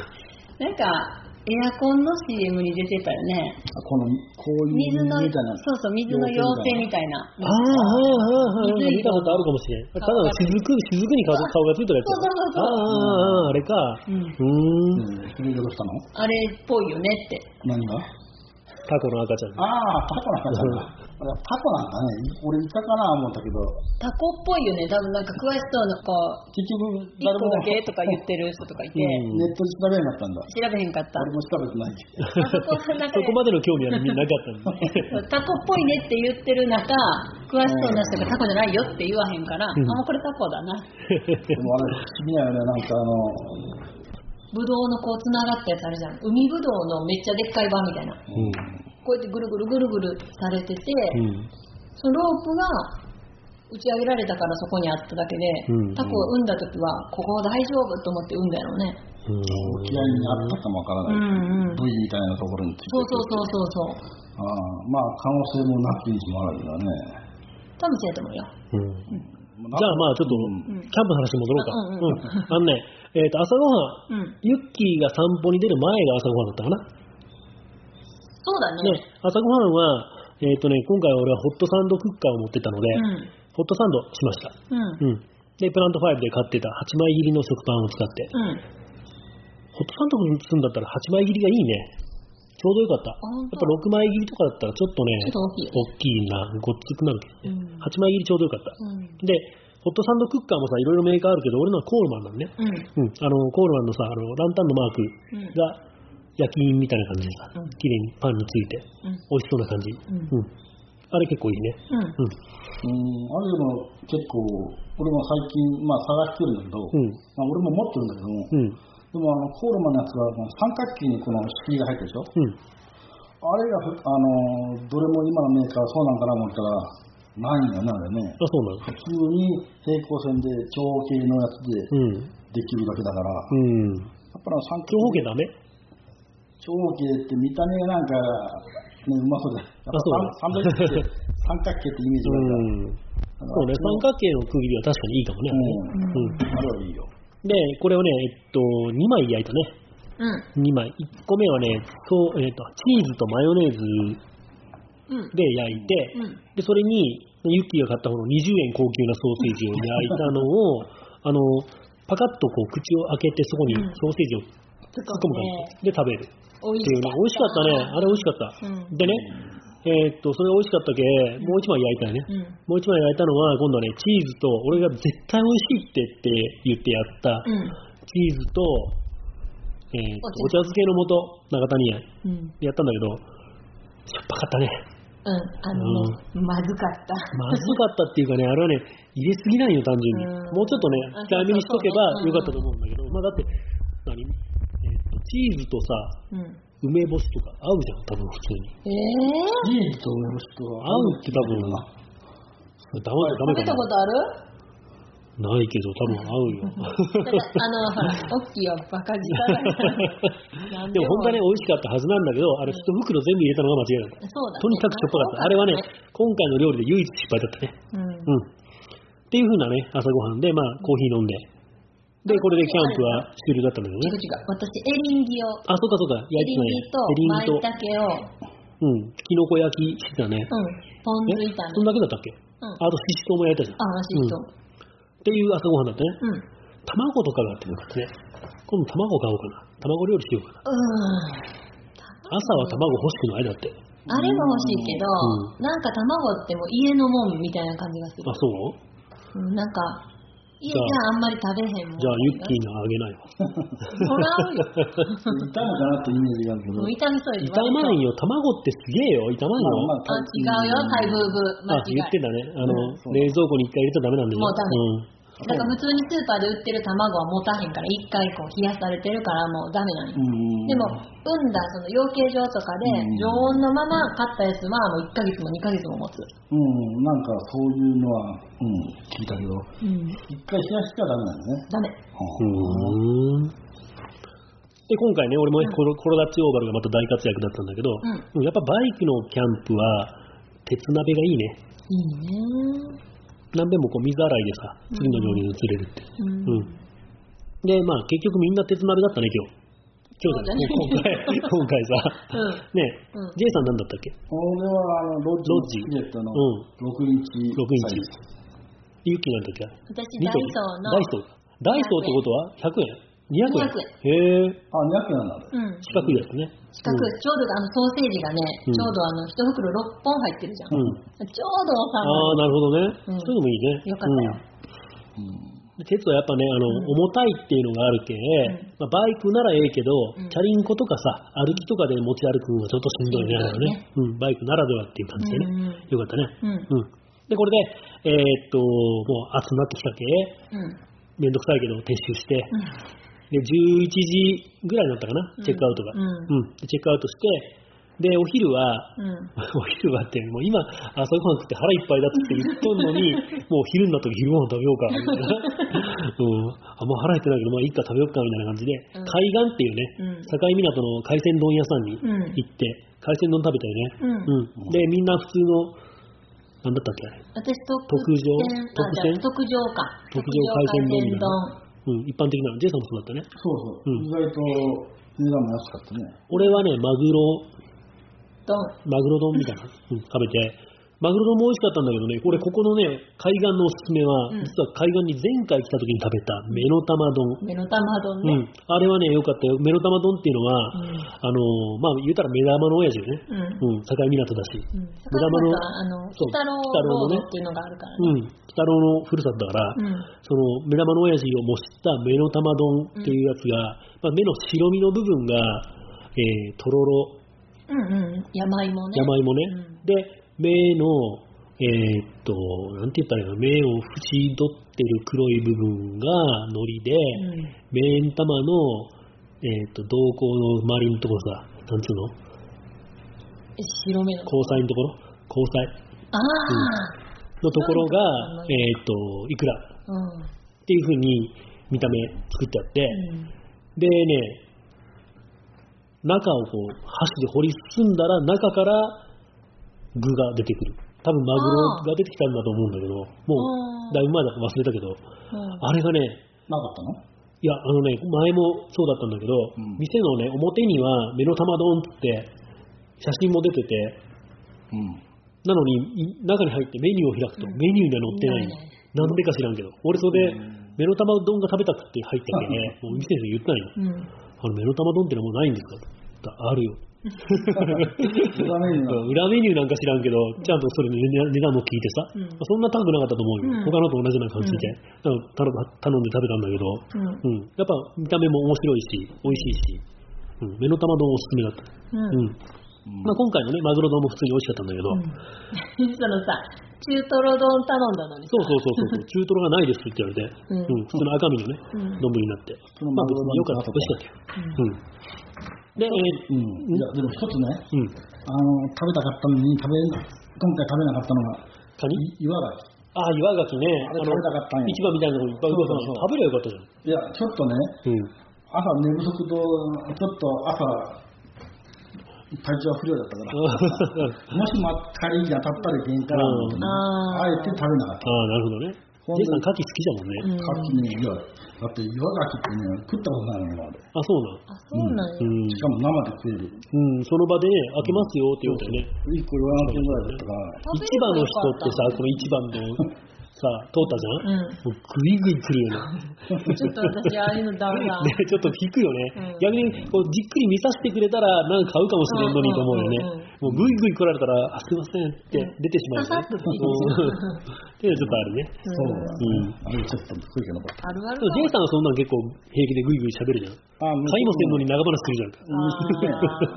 やっぱり店をやってる以上、あ、そうかそうか。み店をやってる側の人間としての立場もわかるからみたいな感じ？いや、あの別に、買わなくても普通にお客さんと1時間、2時間使えるから、ああ、食べるのが基本的に好きなんや。そうね。そううだね。ーん、まあどうなんでしょうね。まあ、仕事から、まあ、普通に喋ってますからね。で、えーっと、そうやってまあ食べて、食べたところでもう J さんと別れたのね。そうそう。まあ、俺ら人石で J さん福山でって言ったら、うん。帰り道としては、まあ、一直線上ではあるんだけど、うん。俺らはね、ちょっと、あのー行き通る道とちょっと違う道が通りたいということで、えーっと、米子方面に戻らずに、そのまま三保関に渡ろう。で三保関からぐるーっと松江に出て、で、帰ろうって話をしとったら、ジェイさんはもそれはしんどい。もうダメだ。俺はどっちにしろ一人で帰った方がいいって言い出して、もう途中で寝るし、とって、うんうんそれもね、あると思うよ。やっぱり、まっすぐで、ちょっと気を使うところって言ったらさ、やっぱ自分の好きなタイミングで休憩ができんとかさ、うんジェイさんだったらちょっとと、ちょっとポッケにあるガムが出したいとかさ、すぐジェイさんそれ止まってから乱すじゃん。出してないよ あれ、ジェイさんどこ行ったってなるじゃん。うんでそれもね、やっぱね、あの、どうしても危なかったらそういうのもしょうがないっていうのもあるし、うん、そう考えたら、今回、ジェイさんのあの途中離脱で一人で帰るっていうのもね、ありなんだと思うよ。ね、うん、まあ、一番近い距離だったから、そうそうそう、まあまっすぐ帰れば早かったよそうそうね。うん。みんなが遠回りで帰るって言うから、まあ、でもよかったよね、日本の席からさ、ずーっと海岸、えっ、と、中海見ながら、うんうんね、通って、それから段々道路っていうちょっとした高速みたいなのがあって、でそれで松江出て、松江から新地までが、今度は、えっと新地湖見ながらうん走るんだけど、まあ、ええ天気だし、道路もこうペースがいいじゃん。うんうん、気持ちよかったな、この道ね。うん。で、なんかこの、ベタ分坂みたいなのあったの？枝海坂通らなかった。あ、取らなかうん。った。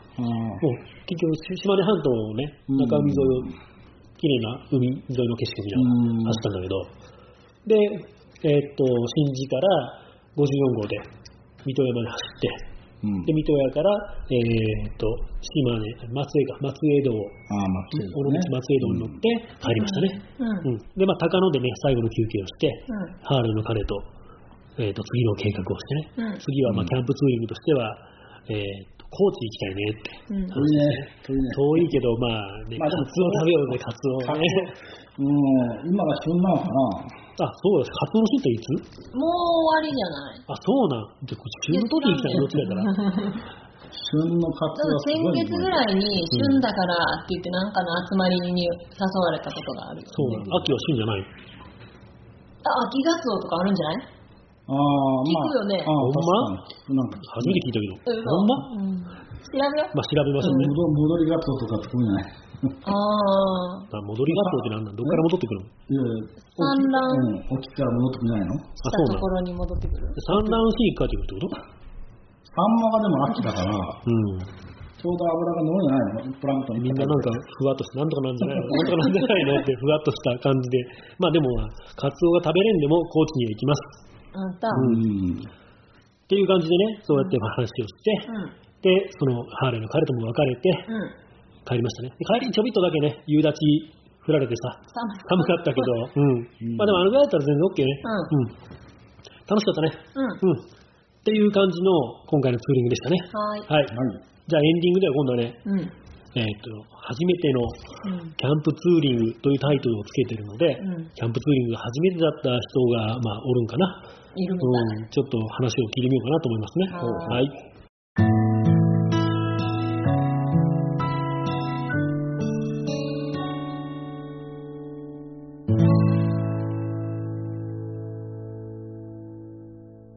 じゃあエンディングですけども、うん。えーっと、ユッキーがね、うん。やっと念願のうん。キャンプツーリング初めてを行きましたけども、全体を通してどうでしたか？えっとね、楽しかったです。はい。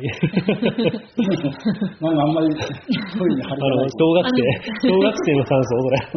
えっとね、バイクもうん免許取って1年ぐらいやし、うん。うん。で、まあ、キャンプは何回もしてるけど、うんキャンプツーリングは、あのバイクの疲れで、しんどいんちゃうかなと思ってたんですよ。うん。でもしんどかったんでしょすぐ寝たもんね。あのね、それはね、その3連休やったやろ、うん。3連休がしんどかったんよ。ああ、そうなん。そう、ずっとあの、お仕あ事早くしてたあのね。ー、疲れが溜まってたわけね。そうそうで、まあバイク自体は全然疲れへんかったんやけど、うん。テント立てました。うん。うん。もう寝転びたいよね。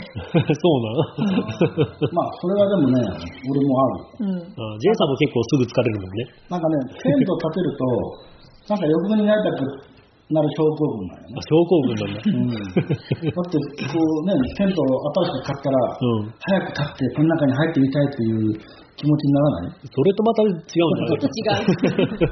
ほんでね、あの、バイクはさ、いつも一人でどっか行くか、まあ、大きいとどっか行くかぐらいうん。やし、まあ多くても4人まで、うん。4人と、ツーリングね。うん、ツーリングはいはい。したことがなかったんやけど、あの、たくさんで行くのってどうなんかなと思ってて、うんやっぱ無理してついていかなあかんのかとか、うん。今回7人だったけどね。うん。まあ基本的には広島勢はさ、ハーレーが多いし、うんまあみんなあんま飛ばさんゆっくりだった。で、曲がる時とかも、私すっごい遅いんやけど、うん。みんな同じぐらいのペースだなっていうそうそう、ぐらいだった。ハーレーの人たちはやっぱりね、車高も落としとったりするし、うんカーブが遅いね、みんなね。でね、あの、オッキーがね、一番前、いつも、いつも前なの？いや、あそうのーコースによる。うんどっちかって東は俺強いけど、西は弱いけ、うん西に行くときは、俺は前行かない。うん。それオッキーがもう飛ばす飛ばす。あのね、やっぱり峠道になるとね、うんまあフリー走行じゃん。あの、やっぱ分かれ道でどっち行ったらいいか分からんくて、あ道迷ってっていうか、J さんもはぐれたもんね、一回ね。で、今回？今回じゃないけど、あ前の昔ね、うん。うん。ああいうことがあったらいけんけ、そういう分かれ道どっか曲がる角とかはうん。待ったりするけど、うんそうじゃなくて一本道の峠とかだったら、うん。まあ、フリー走行でいいんじゃないかなと思って。うん、俺もじゃあ、やっぱ峠道になると少しいいペースで走った方が楽しいし、うん。と思って。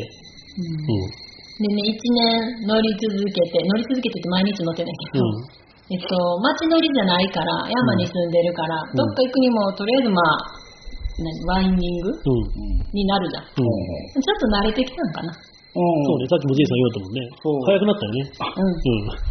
うん。1年前かどうかとわからんけども、あの時は、カーブ後ろでついてきたら、ぶつかるんかないで、減速するから、おいおいと思うんだけど、今回はそれがなくてね、うん。普通にみんなと同じようなペースで回ってたから、おー、すごい上達したなと思ってね。やった。運動神経いいんや。いや、そのね、ライディングフォームもそんなに崩れてなかったから、本当？やったち。ゃんとリーンウィズで曲がってたからね。うん。こうなってた。うんで、リーンウィズは車体と人間が一直線にこの一番いいフォームで。あ、そう。うん。へえ。よかった。そうだね。だから、逆にちょっと俺の方が遅く、遅いから。なんかね、バランス悪そうだったの、J さん。なんかこう、荷物がね。なんかね、あ荷物の、あの、やっぱりね、その、さっきも言ったけどさ、サイドバックするけ、気使っとんかなとも思ったり。それもあるしね、重心の上に上がってるから、うん。なんか、これ、倒しすぎると、ステンとロリンってなるんじゃないのかと思ってね、うん。ちょっと怖かったんよ、俺ね。そう、荷物の話をするとさ、うん荷物がやっぱ重いじゃん。うん。ウィリーしやすかった。しやすかった普段よりポンと上がったよ。あ確かにね、あの、オッキーいつも信号待ちの時めっちゃ暇な時、うん周り空いてる時、お尻キュンってうん。あ、上げるそうそうそう。うん。でも、ウィリーしてんの初めて見たもん。そう、お尻牛もね、うんお尻牛はやりにくかった。やっぱり荷物が重たいから。うんうん。で、一回やったんよ。うんたらね、やっぱ、しっかり固定しとるつもりでも、ちょっと背中を押すんよ。荷物が降りるときにね。うんうん。そうか。で、そう、走行距離が400ちょっとかな？家そんなもんだった？家まで。あ、そうだったかな。俺帰った時に、ちらっと見たけど、480キロぐらい。ああ、じゃあ J さんよりは俺ら走ってないんだな。でも帰り道遠回りしとるのにね。そうだね。あちゃんと計算足せてへんのかも。えっとね、97とか、だから細かく足していったら。うん俺はもうトリックメーター500ちょいかなって家から計測してるから、うん。うん、多分間違いないけど、でその乗ってることに対してのしんどさっていうのが全然なかった。無理してなかった感じ？あやっぱ俺のシートがいいんだな。あシート変えたんでね。そうそう、CL をね、俺も前乗ってた CL から魂を移植し。そうなのうん、魂をって、まあ、具体的に言ったらエンブレムとシートをね、うん移植してね、ユッキーのね。そうそう、よかった。あのシートはちょっといいよね。うん。うん。乗りやすい。足がちゃんとつくから。あとね、あの、で初めてじゃないんやけど、その一緒にキャンプした広島の一人ハーレー君うん、が、うん。すごく仲良くなれた気がする。そうだね。一緒にキャンプしたから。うん、同い年だったね。同い年だっあ、そう。なんだ。うーん。彼はね、結構、すごいよね。うん。どこだ、どこまで行ったって言ったっけ？神奈川まで行った。山陰の方から2泊、うん3泊ぐらいしたんだっけ？うんぐるーっとね。1週間ぐらいじゃない1週間ぐらい、1週一週間は言い過ぎ。3泊か4泊ぐらい。ぐるーっと行ってきたっていうね。初キャンプでね。つわものだわ。根掘り葉掘り聞いたの。うん、このキャンプ話面白いよね。うん。面白かった。初めてで荷物を積んで、一人で出るっていうの、雨にやられるっていう。そう彼もだけど、それ、その時はすごい一人だったけ、寂しかったんだけど、うんこうやってみんなでキャンプすると、話し相手がいるって素晴らしいって、後からフェイスブックに書いてたね。楽しかったらしいね。だから今度も行こうねってすっごい盛り上がってたね。よかったよね。うん。で、やっぱりね、あの、キャンプ場が砂浜やから、うん私もうバイクで絶対入れへんと思ったんよ。あすっごく不安で。キャンプ場は砂浜じゃないけど、キャンプ場のアクセスがね、あ、そうちょっと砂浜を通っていくような感じだったね。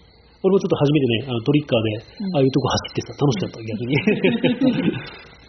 うん荷俺ちょっと釣り輪海にさ、うん行ったじゃん、うん一回、荷物を全部下ろしてから、うんあの時にちょっとね、ケツをこう、ジンジンジンジンさしながら遊んでみたんだけど、楽しかったよ。また行きたい、キャンプそうね。うん。荷物ももっとうまく積めるようになりたいし。うん。僕はあのサイドバックに穴が開いたのを修理しないといけないし。そうね。あれすげえ。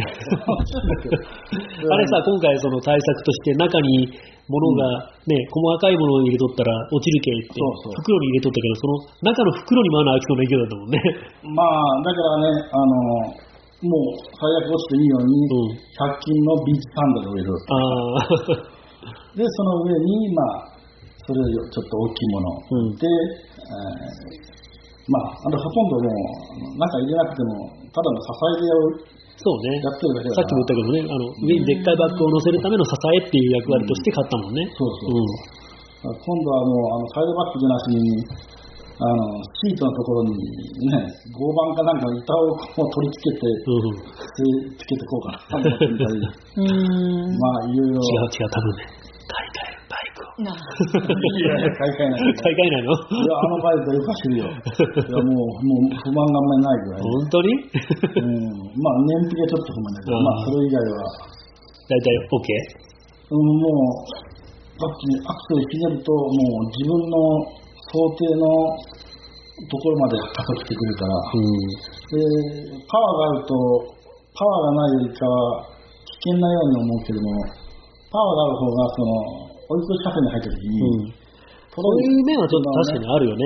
うん。一気にさっと抜けるから、俺は一番この世で危ない乗り物は原チャリだと思ったの？もん。ああ、原チャリは危ないよね。並走すると怖いよね。そうそうそう車が幅寄せてくるからね。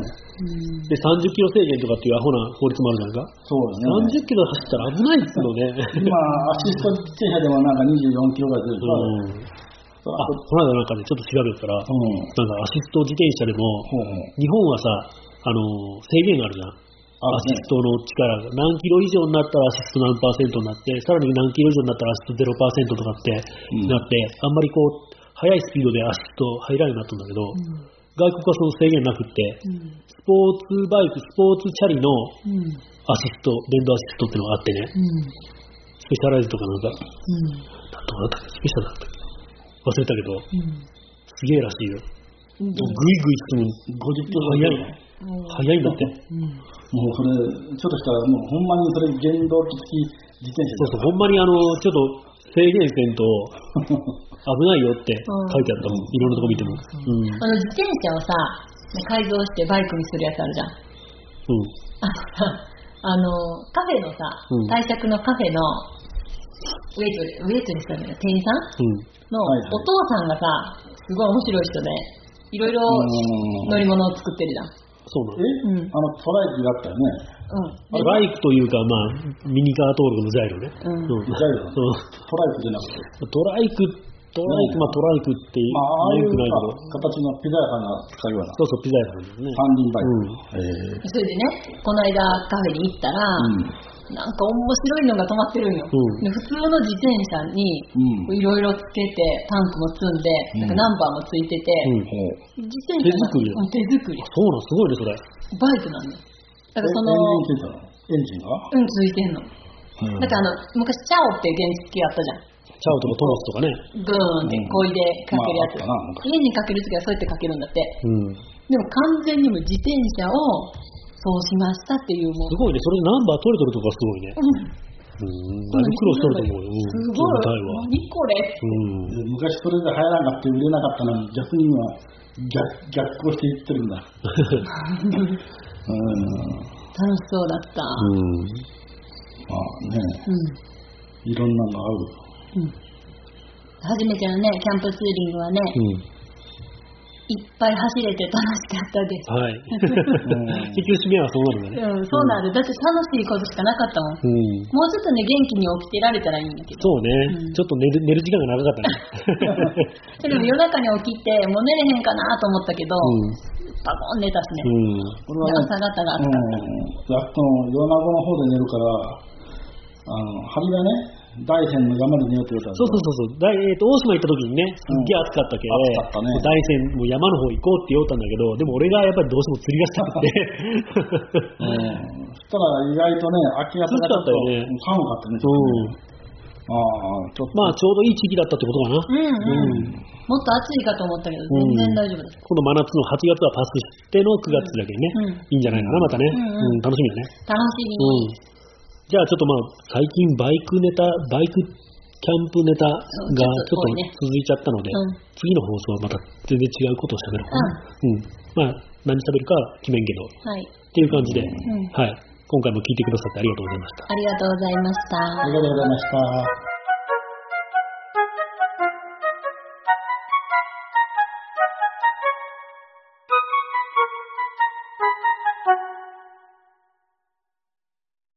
アウトドア研究室は、星野小山森林公園より、フォレステラがお送りしました。